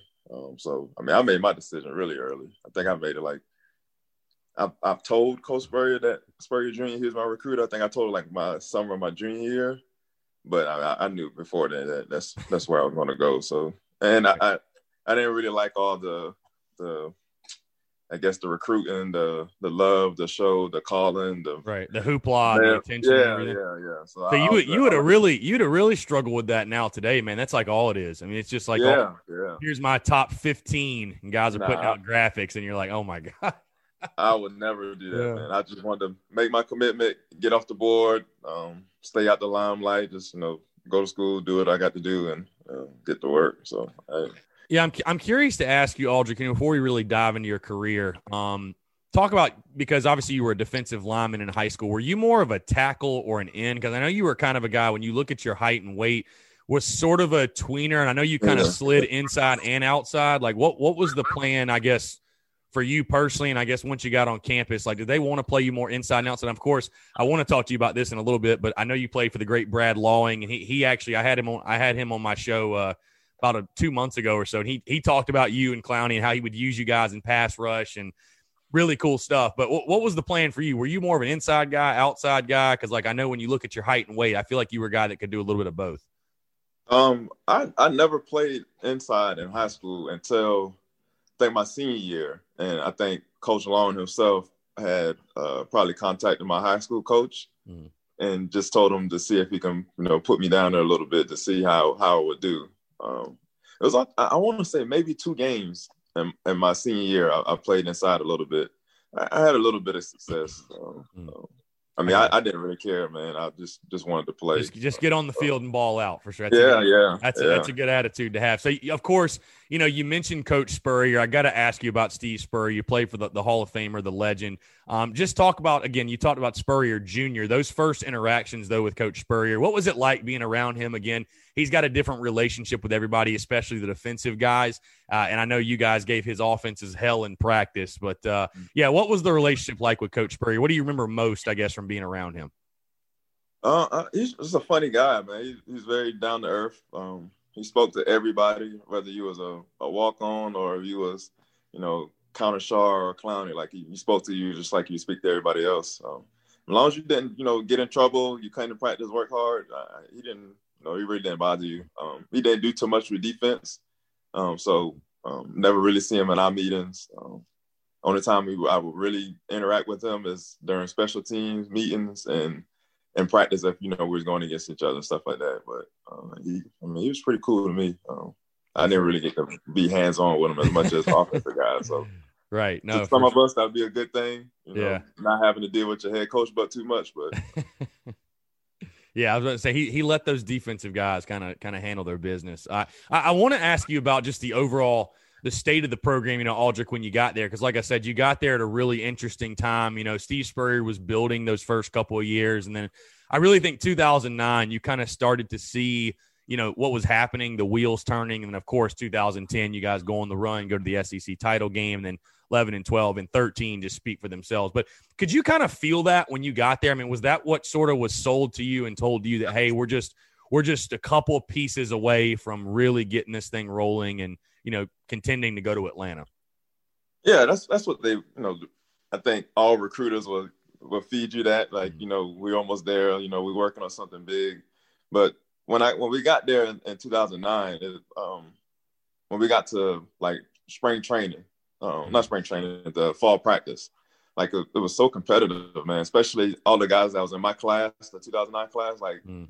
most people want to come in if, if they know they're not going to start. You know, they, they may have the mindset like, "Hey, I want a red shirt." But everybody in my class that came in, we we bust that ass. Um, hey, we you know we competed in practice, so like you know DeVonte Holloman, DJ Swearinger, Alshon Jeffery, uh, Damario Jeffery, myself. Um, uh, Didi. Like we had a lot of guys that came in that you know provided on the field. Justice Cunningham, like mm. that actually contribute as freshmen. And you know when you got young people coming in as freshmen, that's you know basically showing out showing out the the older guys. Then that's going to make them compete harder because. Um, you know, and most programs, if you if you got somebody that's younger that can produce for four years, give you good time for four years, then you got somebody that's you know that can give you another year, and you're gonna go ahead and put that young guy in. So uh, yeah. I think you know, and even in the class before that, like you know, they had a lot of good players also, like uh, Travian, um, Melvin, um, Cully, um, Stephen Garcia. We had like a lot of older guys that were you know athletes, and then you know our class came in that, that could fill in, and then we had a couple recruiting classes after that. So it was it was very competitive in practice. I, I will tell you that. Yeah, Aldrick, you bring up a great point too. It's something that I think uh, when I had DJ on the show, he sort of echoed as far as busting people's ass, and I, think it just kind of goes back to you know, like I said, you were a three star prospect at a high school, but I mean, none of that mattered. And DJ kind of echoed that, just saying one star to five star, you put on your pads the same way. We're bringing the goon squad mentality. We're coming at you, and I just I feel like again, you guys sort of, and that's something I think South Carolina is trying to get back to right now is having that swagger and having that edge, and you guys really played with that chip on your shoulder. Like the goon squad mentality was a real thing for yeah. you guys. Whether it was practice, whether it was a game, like that yeah. was a a forever mood for you guys every time you took the field. Yeah, and man, uh, our D line coach, Coach Lawing, he don't get a lot of credit, but he's a mm big part of that. Like he was on one thousand every day in practice. like you're not gonna you're not gonna walk, you're not gonna jog, like you're not gonna give half effort. Like he he was on you. Like even if you know he don't promote you to fight, but right, you know right. stuff get testy, and if you don't like show that you have that mindset that you're gonna fight back and you're not gonna let nobody push you over, he's gonna let you hear about it. Like he don't want anybody walking over you, and you know as a, as a defensive line, we set that tone, and um, you know we had DBs like DJ Swearinger, who was you know very vocal that you know he's ready to lay that lay that wood at any time in practice. So Mm. Yeah, it, it, was fun, man. Coach Lawing was a really big part of that. Like he, he's he's a smart guy. Like he knew the defense from DBs to to D linebackers to D linemen. Like he knew every single thing about it. Like he could be a defensive coordinator if he wanted to. I, I just think he just rather just you know work with the yeah. D line. No, so, it, dude, it was it was crazy having him on my show and having him talk about pass rush. And I mean, the dude's a mastermind. I was yeah. I, I, my mind was blown. Like you'd never yeah. think there's the it truly the art of the pass rush. Like it's not just go after the quarterback. It is it is a chess game that he would play with I mean, if you, offensive if you look lines. At, if you look at his time at South Carolina, we've had so many defensive yeah. linemen come from him. Like it's, it's crazy, man. Yeah, like, setting he, sack he records and everything. Yeah, just yeah. He was an asshole, but he, he knew his stuff. Man. Like everybody respected him. Yeah. Everybody no, hey, that's normally the best ones are like that though. Hey, Coach Yeah, Spurrier yeah. was like that too. I I want to get to your freshman season, Aldrick, because again, we talked a little off air, but you were a true freshman in 2009. The red shirt was taken off of you for the South Carolina State game. You had four tackles in that when you ended up playing in six games, uh, mainly on special teams, but you did contribute that freshman year. Just talk about that first year for you. What was that like? What did you learn? Um, did you expect to have the red shirt pulled? Did it, you know, I'm sure it benefited you in the long run, obviously getting those reps, but just overall, break down that freshman year for you. Um, I, I thought I was gonna redshirt. Um, I think when I came in, like it kind of pissed me off. But when I came in and in uh like the first uh fall practice, he had like the depth chart on the board, and like I was like last on you know defensive end. I was last at D tackle. He had my name down twice. I was like I was bottom of everything, walk ons and everybody. So it kind of pissed me off. So you know when I came out there in, in practice and stuff, you know I worked my ass off and Mm. he saw that you know I, I was somebody that was tough. So um, like we did like a like a little scrimmage. So he's like, you know, Aldrick, go down there, you know, D tackle, and just see what you can do. And I, you know, being who I am, you know, just coming off the ball, I made a couple tackles, and at that time I was like, I played basketball in high school, so when I came in, I was like 220 maybe. Wow. So when we yeah, when we get to fall camp, maybe I'm 225, 230, because I only mm-hmm. did like one month of summer training before we did uh, that's, fall slim, that's slim for a D lineman. That's Oh yeah, that's pretty, yeah, that's yeah. pretty slim. Yeah. So man, I I, I tell my boys now, I said, man, I, I could have redshirt if I was just happen to come in and be lazy, you know. but no, I, I wanted to work hard, and you know, Yeah. respected that. And I, it was some other unfortunate stuff that happened, like Mm. um, uh, Ladi Ajiboye was suspended for like three games. right, right. So you know, he had me travel with the team just in case they needed me because we still had Tra- Travian Robinson, Nathan Pepper, and Melvin Ingram. He was rotating those three guys interior. Um, and he just had me just in case, you know, if somebody was to get hurt or whatever, then you know I would have to pull my red shirt. Mm. And that third week, which I was like, all right, cool. This is week three. Um, well, week four is coming up. This is the last game before Lottie comes back. We're gonna have four interior. You know, we got like three or four um, defensive ends. I'm gonna have my red shirt, and um, I'm safe. Then that's when Trey Robinson tore his ACL. Mhm. So now we got another man down. So now I'm back in that that fold of you know having to travel, and you know he, he came to it and ended up putting my red shirt. I, I had to make the decision. I, I think at a certain week you got to make a decision. Right, right. Yeah, I'm, good. I'm sure it was valuable experience for you. Though, I mean, if nothing else, I mean, just Yeah, yeah, yeah. It was good, going, I was, I. I was able to travel with the team. I just seen that whole process of you know Mm. having to you know, how they do how they work on the road, the game plans, that kind of stuff. Because as, as when kids redshirt, you know, you don't come to like all the meetings and stuff Mm. like that. Especially like that Thursday meeting, that Friday meeting that we had before we travel. You don't you don't get to see all that. So I mean, it was a good experience for me. For sure. So since we're talking about 2009 and obviously that year, um, you also did go four and zero against the Clemson Tigers, which I know that probably feels really, really good to say, um, especially being an in-state guy. And like you said, you didn't you didn't care too much for Clemson growing up, but just uh, Uh-huh. you know started in 2009, ended in 12, and I I I think uh, DJ talked about that too. You know, he he told me the hilarious story, him telling Dabo, "I will never lose to Clemson," and sure enough, he he kept true on his promise. I know, you know, he was part of that with you, obviously never losing to Clemson, but just just talk about that, man. Playing in that rivalry overall, what's that? What that's like? I mean, especially for you in the trenches. I know those battles get really intense, but uh, man, I mean, it's got to feel good to sit here and say four and zero against Clemson. That's something nobody can ever take away from you. That that rivalry's real, man. Like Mm. even our freshman year when we beat them that first time, we, we had we won like what seven games maybe. Spanked them, spanked them. Yeah, Yeah, we spanked them. But uh, Coach Lawing told us, like, hey, you know, we we won uh, six games. It's like I'm gonna tell you, if you beat Clemson, all those other games that you lost do not matter. and was right, man. We we, we Yeah. whipped Clemson, and man, it was just like you know, we won an SEC championship or something like around. And you know, I have a, Yeah. a, a high school coach, um, Rick Taylor. He's Mm-hmm. my offensive line coach, and he uh he's a Clemson grad. So you Oh, know, it was good to it was good to rub in his face every year that you know that we, we beat Clemson, and, and to this day we still call each other after every game. But I, I've stopped answering the last Yeah. couple of years. yeah, you've had to. Like you said, though, can't take it away. 4 0 against Clemson on the field. So, um, going in that 2010 season, obviously, so you play in all 14 games. Um, and we all know what happens in 2010. You guys have a special year. You, you win the SEC East, go to the SEC title, still the only Gamecock team ever in school history to do so. Coming into that year, Aldrick, um, did you sort of feel that coming? Well, was that something where you sort of looked around or you at practice and you're like, you know, we got a chance to be really, really good this year? Um, I felt we was going to be really good, but I, I don't think any of us was thinking like, you know, SEC right. championship kind of good. Um, mm-hmm. that that thought more came the year after.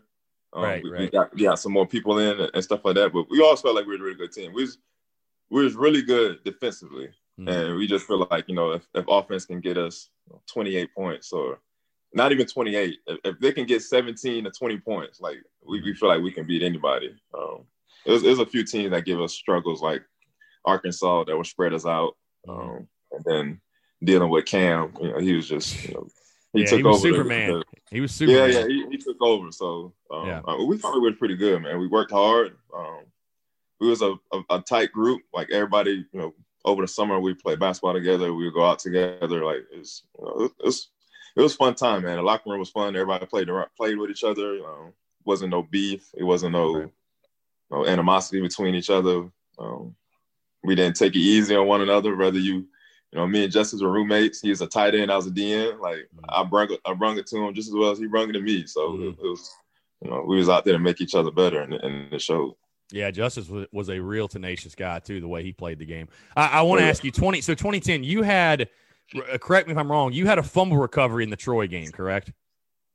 Yeah, I did. Okay, so for whatever reason, this other this other website I was on, they didn't have a fumble recovery listed, but Gamecocks Online has got us covered. So I wanted to make sure because I want to give you your credit because 2010, there's a lot of games you can talk about Alabama, Florida. I mean, you know, just that entire run. But I want to stick to you specifically because I'm sure looking back for you on your career, that one probably stands out. You recover a fumble, and, and it got you guys take care of business against Troy, obviously, but you recover a fumble, it leads to a touchdown two plays later. But for you, what did that mean as far as kind of your your first big play in Garnet and Black. Again, I'm sure that had to be something, you know, obviously I'm sure the emotions were running high when it happened. But again, for you to get your first big play as a Gamecock and to make an impact, um, just just kind of talk about that. What do you what do you remember from that?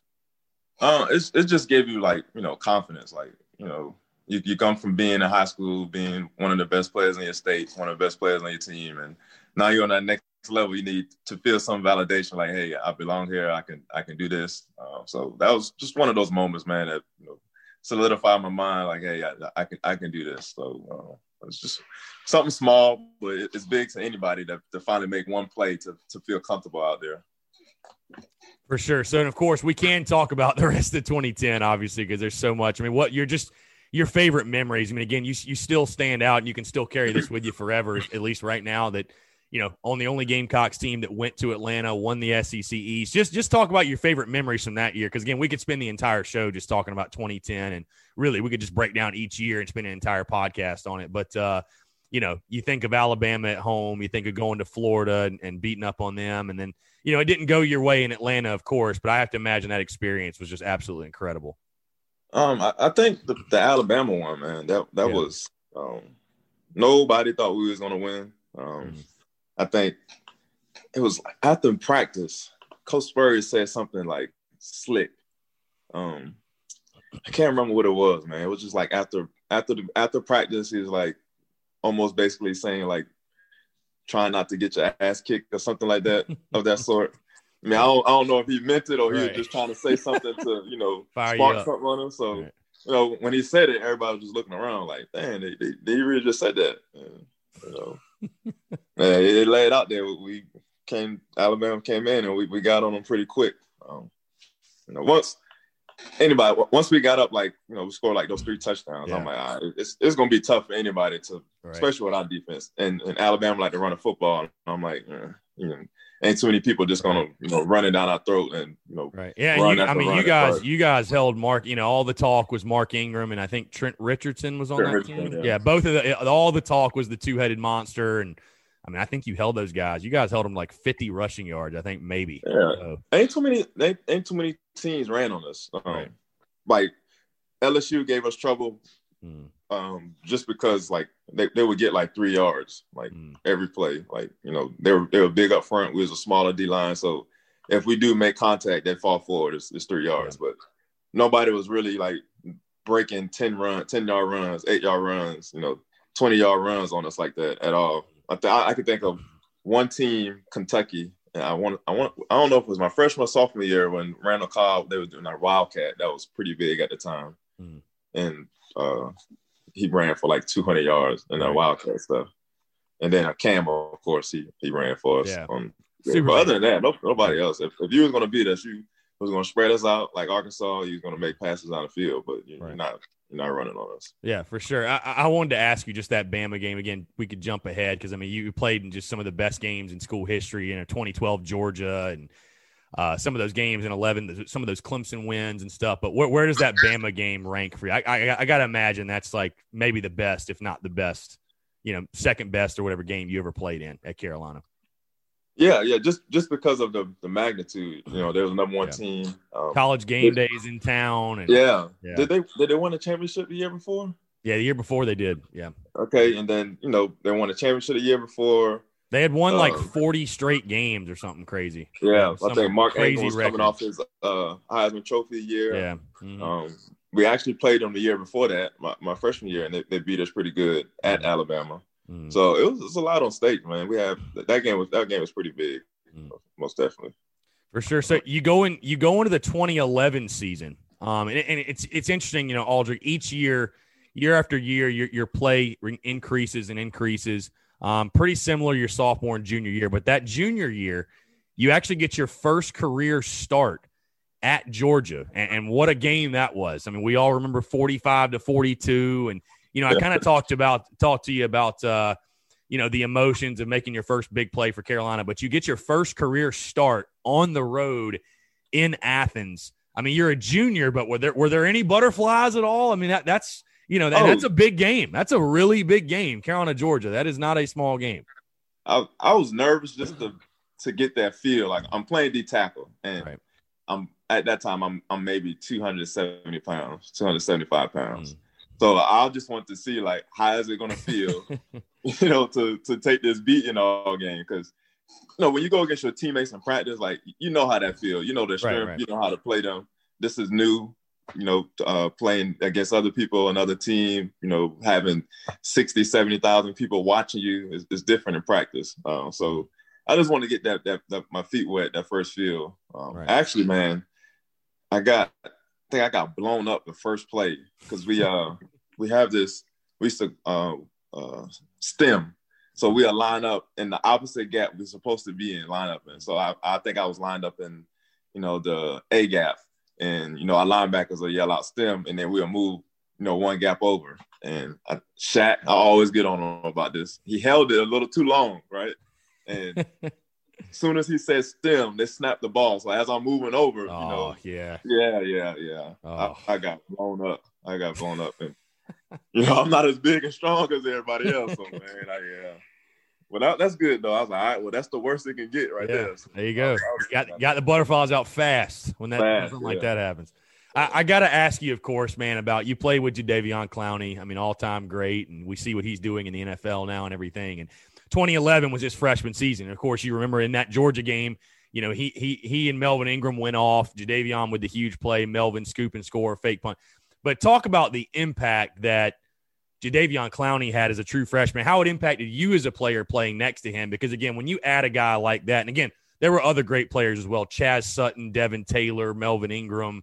Um, guys that I'm honestly leaving off right now, Kelsey Quarles. But but like when you're playing around great players, it's only going to make you better. So yeah. just just talk about the addition of Clowney, what that did for not just you, but you guys, the entire unit. I, I know Clowney was a guy that I, I don't think he even started as a true freshman. That's how much depth, that's how good the D line was for you guys. But it was pretty evident from guys I've talked to off the jump that it's like, all right, this is this dude's a different different type of animal. Yeah, and you know, whenever you got somebody like Clowney come out of high school, highly touted, you know, number one player, we want to see like, okay, let's let's make sure you got this hype about yourself. Right. You know?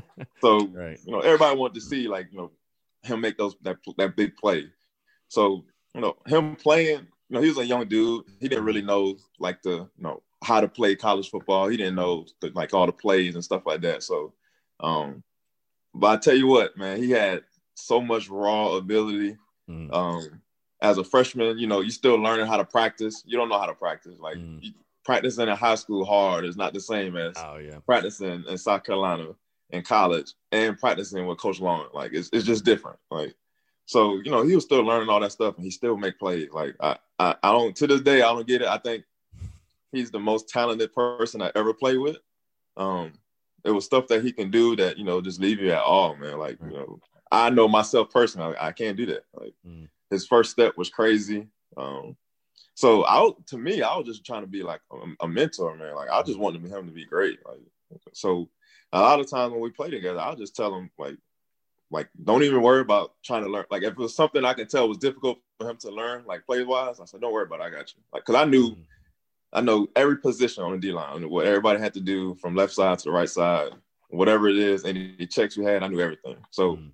if I feel as though it's something that's going to confuse him, like don't worry about it. I just I just tell you, like it, it's, it was easy for me. And, and Coach Lawing knew it. He'd be like, "Hey, Right. keep him straight." I was like, "I, I got him." And shit, Yeah, co- and- co- and he, coach. was just, he was just unpredictable, man. Right. Like you know, he would mess up, but it'd be one thousand percent, you know, mess up, and, and it looked good. Like it'd be plays he supposed to stay outside, and he went inside, and he make the tackle. Like you know, as you watching as a fan, you think he's supposed to do that, Right, he wasn't right. supposed to do it. Right. So, just so talented he could get away. Yeah, that's that's what Coach Lawing he, he kind of mentioned that when, when I talked to him, just saying that like, he's like I don't even think Clowney works out. He just he's that good. He's that Yeah. naturally gifted.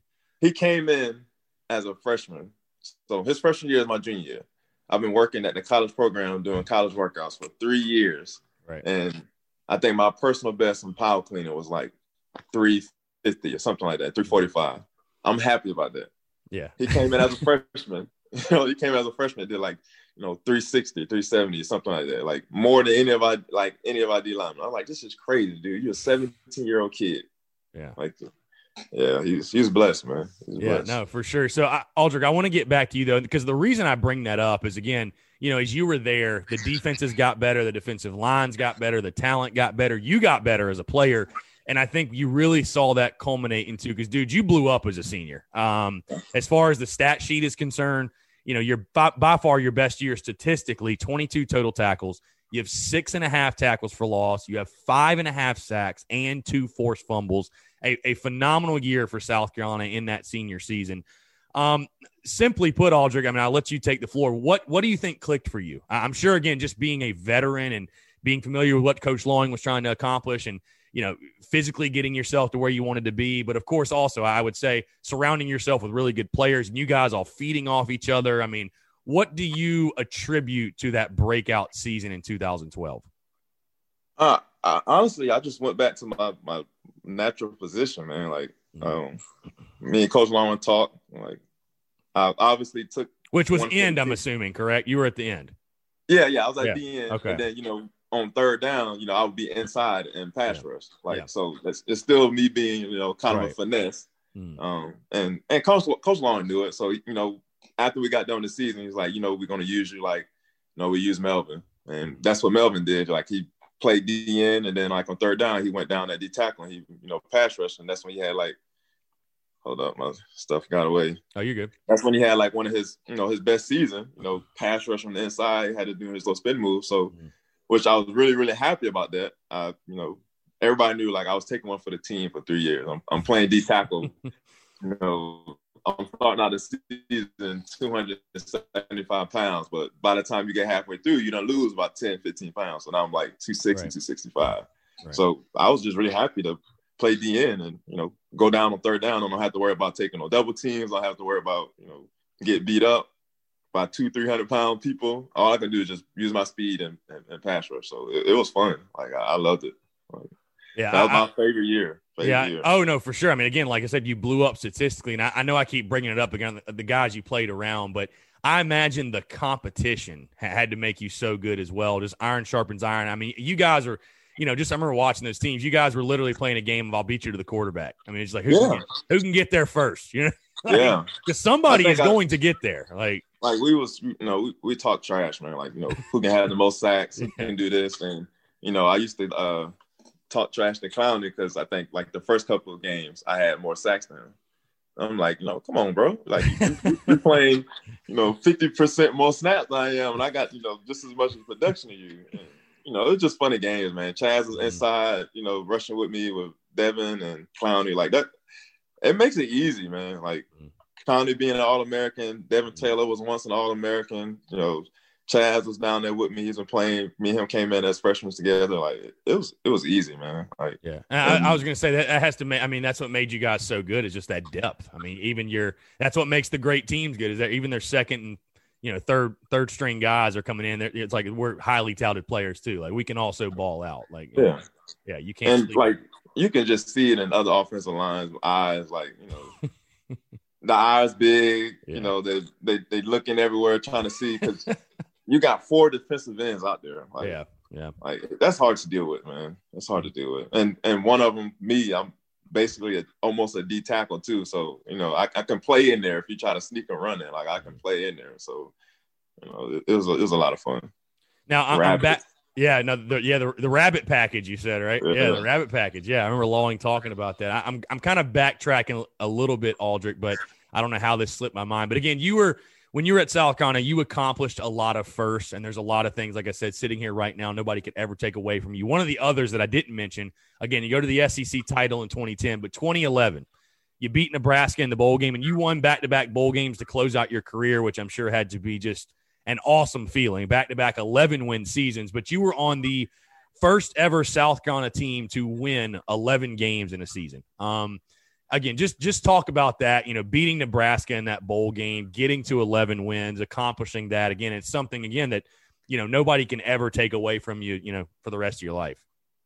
Yeah, and and all of us we we knew how big it would be, but you know, coming in as from 2009, we we started accomplishing big things. So by the time we got to that point, it was just you know another big step to take. You know, of proving what we already believed we were. So you know, we coming as freshmen, we beat my freshman year, we beat Clemson pretty good. Then the next year, you know, we beat Clemson again.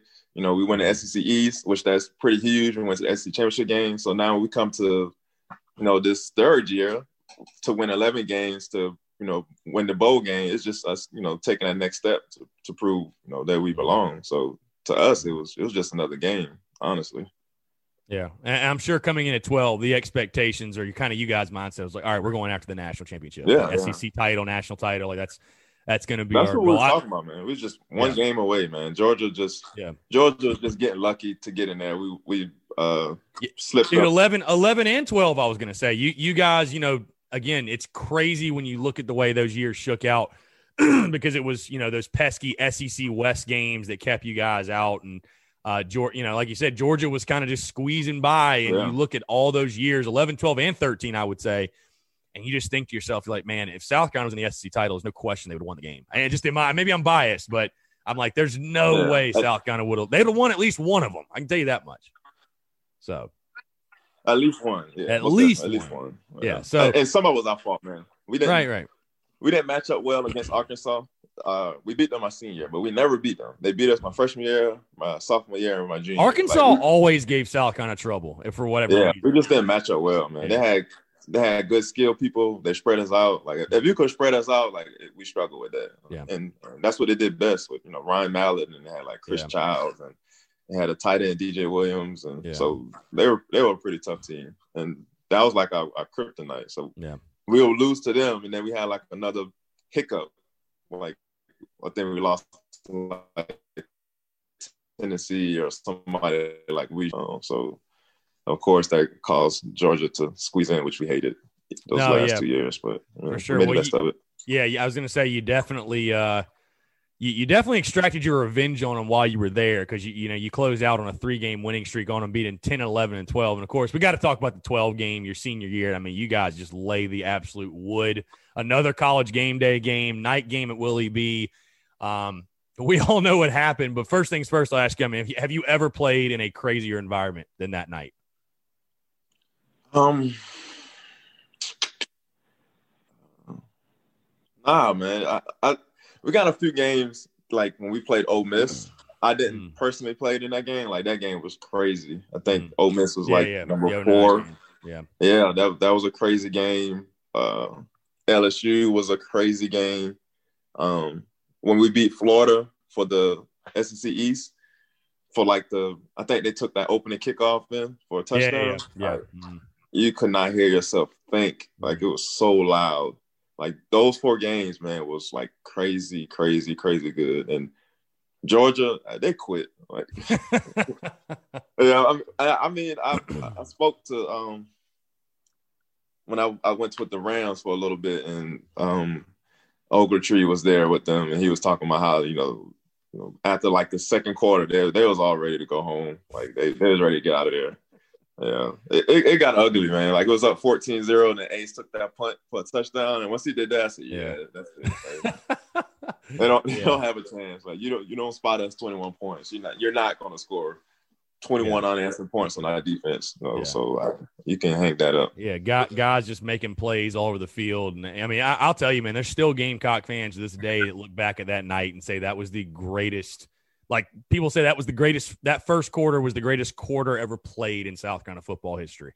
That's, I mean, just Yeah, it's- bro. like you said, 21 nothing. Everything's clicking. Defense is dominating. Offense is moving at will.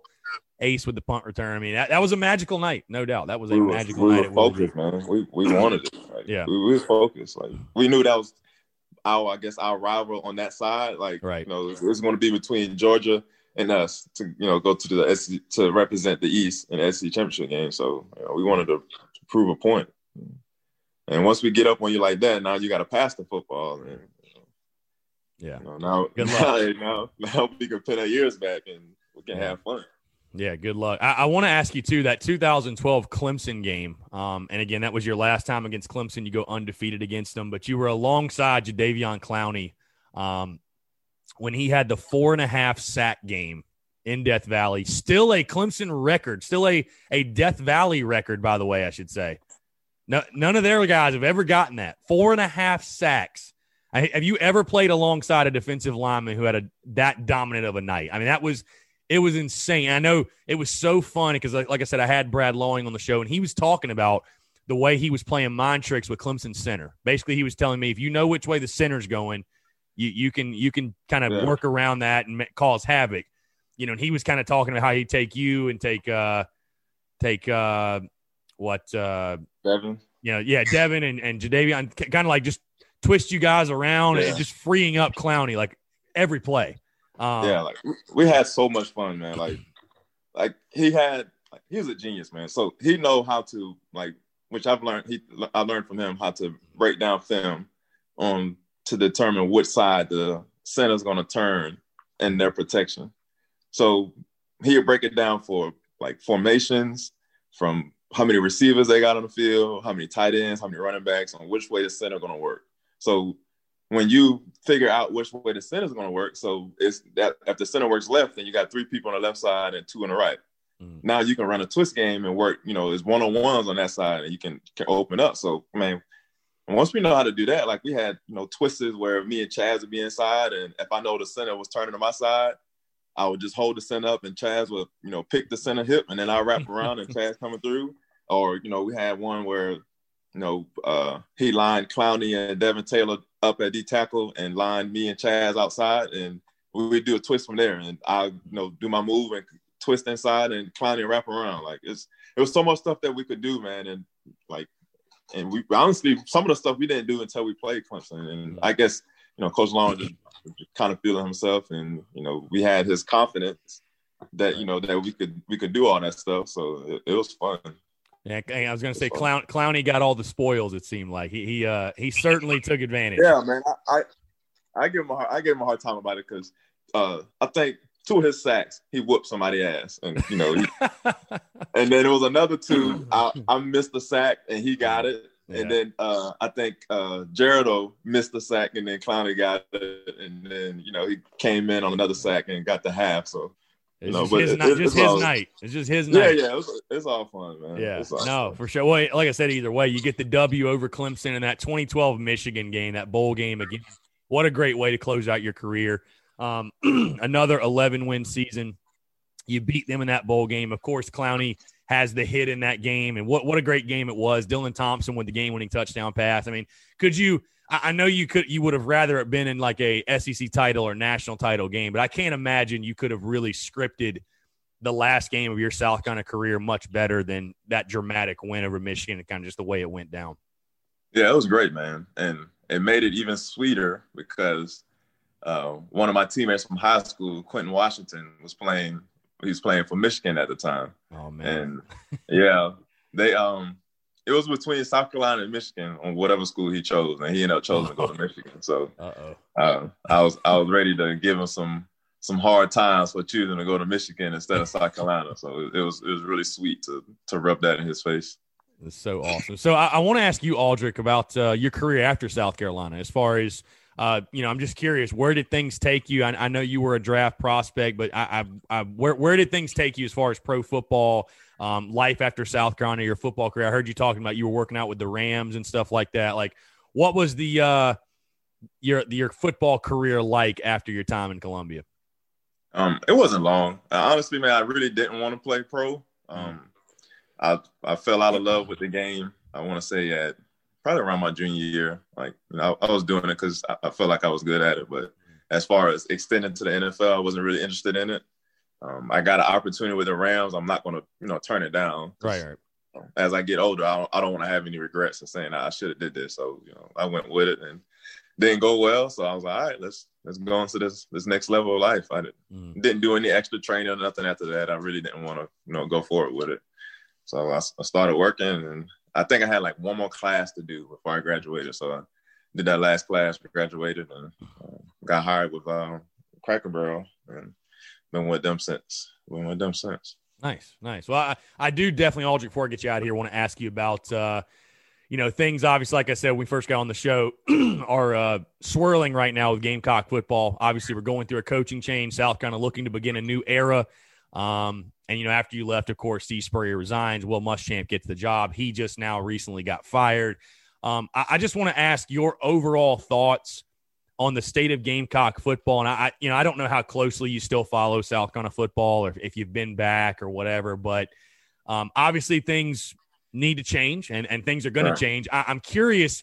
Um, I know you're not you're not like on the search committee or anything, and I, I know you, you might not even be very very well versed with like who the candidates are available. But what do you want to see Gamecock football? is there anything specifically that stands out in your mind you want to see Gamecock football get back to with the next head coach as far as like the culture and stuff like that? Because, you know, I had DJ Swearinger on. He was very, very vocal about he thought the standard had kind of gotten lost. And, and I see what he's saying. And I've seen it on social media the last couple of days with, I think, the standard of what you guys set. Because I know, especially for you guys, it's very personal because you were the guys – that built that up, that set that that that established that culture, that set that standard. And I really, you know, I really very much heard out what he was saying, and that that standard sort of got lost. So I, you know, I'll again, I'll let you have the floor, Aldrick, as far as like what do you want to see from the next head coach, this this Gamecocks football program as a whole, or is there anything that stands out to you that you know you'd like to see from the next guy and what you want him to do with the program? I just want them to be like a, a, a hard nosed team. Like uh, some games, I, I watched some games, and you know, towards the end, it, it, seems like you know they may look like they give up, or you know, they're okay with with being in the game instead of being okay with winning. And you know, the standard has dropped. Um, I, I felt like some people, or even some of the players that came in after us, was you know being complacent, living off of you know the aura that we've had when beforehand of winning those 11 games and um, which you know after our class left in 2012 they had another 11 win game after that. So they actually they did three in a row. Yeah. And after that man it just was never able to to piggyback off of that. And you know now that clemson is um, moving at the way they are it's, it's going to be even harder to to get some of those guys in. Like um, and honestly, like the the coaches that's coming in, like they they really have to do their homework as far as recruiting. So I'm not going to see them get any like you know big four and five star players that you know that's going to be highly touted, which is okay. Um, but you have to really go in those areas of you know people that's you know work hard, like uh, find somebody like DJ and Greenwood or you know Justice and Pageland and you know Alshon and uh, uh, St. Matthews and you know find those guys. And when we when South Carolina was good, those days were in we had so many different people like in the state of South Carolina. Like, you know, we all knew each other. You know, Damario knew Alshon, I knew Justice. We we all knew each other, and you know, we all decided like, hey, we want to come here and you know do something different. Mm-hmm. It could easily go to uh, a school that's established. I got recruited by Alabama. I wasn't interested. They, they already got their their stuff. Like, mm. well, I'm just gonna be another guy, and then once I graduated, I'm who knows Aldrick, like just whatever. Like we, we do this every year. Mm. So I just want them to be tough, man. Like, I'm, I'm, it's okay. Like it's not okay to lose, but we know that it's a process. Mm. We didn't get to 11 games in one year. Mm. We went from winning seven games to nine games, then to 11, then 11 and 11. But every game that we lost those those first two years, we were in there. Like nobody was blowing us out. It wasn't, you know, 50 point, you know, teams scoring 50 points on us, 45 points on us, getting punt mm. blocks and, you know, throwing five, six interceptions and somebody running 90, 98 yard touchdowns. Like, you know, we, yeah, I know. I, I, was going to say, I know that's had to have been tough for, you know, I, I can't imagine every single Gamecocks defensive alumni watching – these last three games, 159 points in three games is just I yeah, mean, it's, it's, it's tough, baffling. Man. Yeah, it's it's tough to watch. I mean, it's no other way to put you gotta, it. You, gotta have pride about yourself, man. Like, and that's one thing we had. Like everybody was prideful. Like we mm-hmm. was not taking nothing. If if anything, you know, I was more calm and level headed. I wasn't really like the the one that was jumping around crazy and talking trash. But we had a lot of teammates that were like always fired up. DJ was always fired up. Shaq was always fired up. You know, uh, DeVonte was always fired up. Like they were Victor Hampton, always fired up, ready to ready to play. So I don't see any of that, like that edge, like nobody with that edge, that swagger. Like, hey, you know, I, I deserve this, and and that comes from your coaches too. Like uh, Coach Lawing, as as a DN, like he'll tell you, you know, take chances, but you better make it.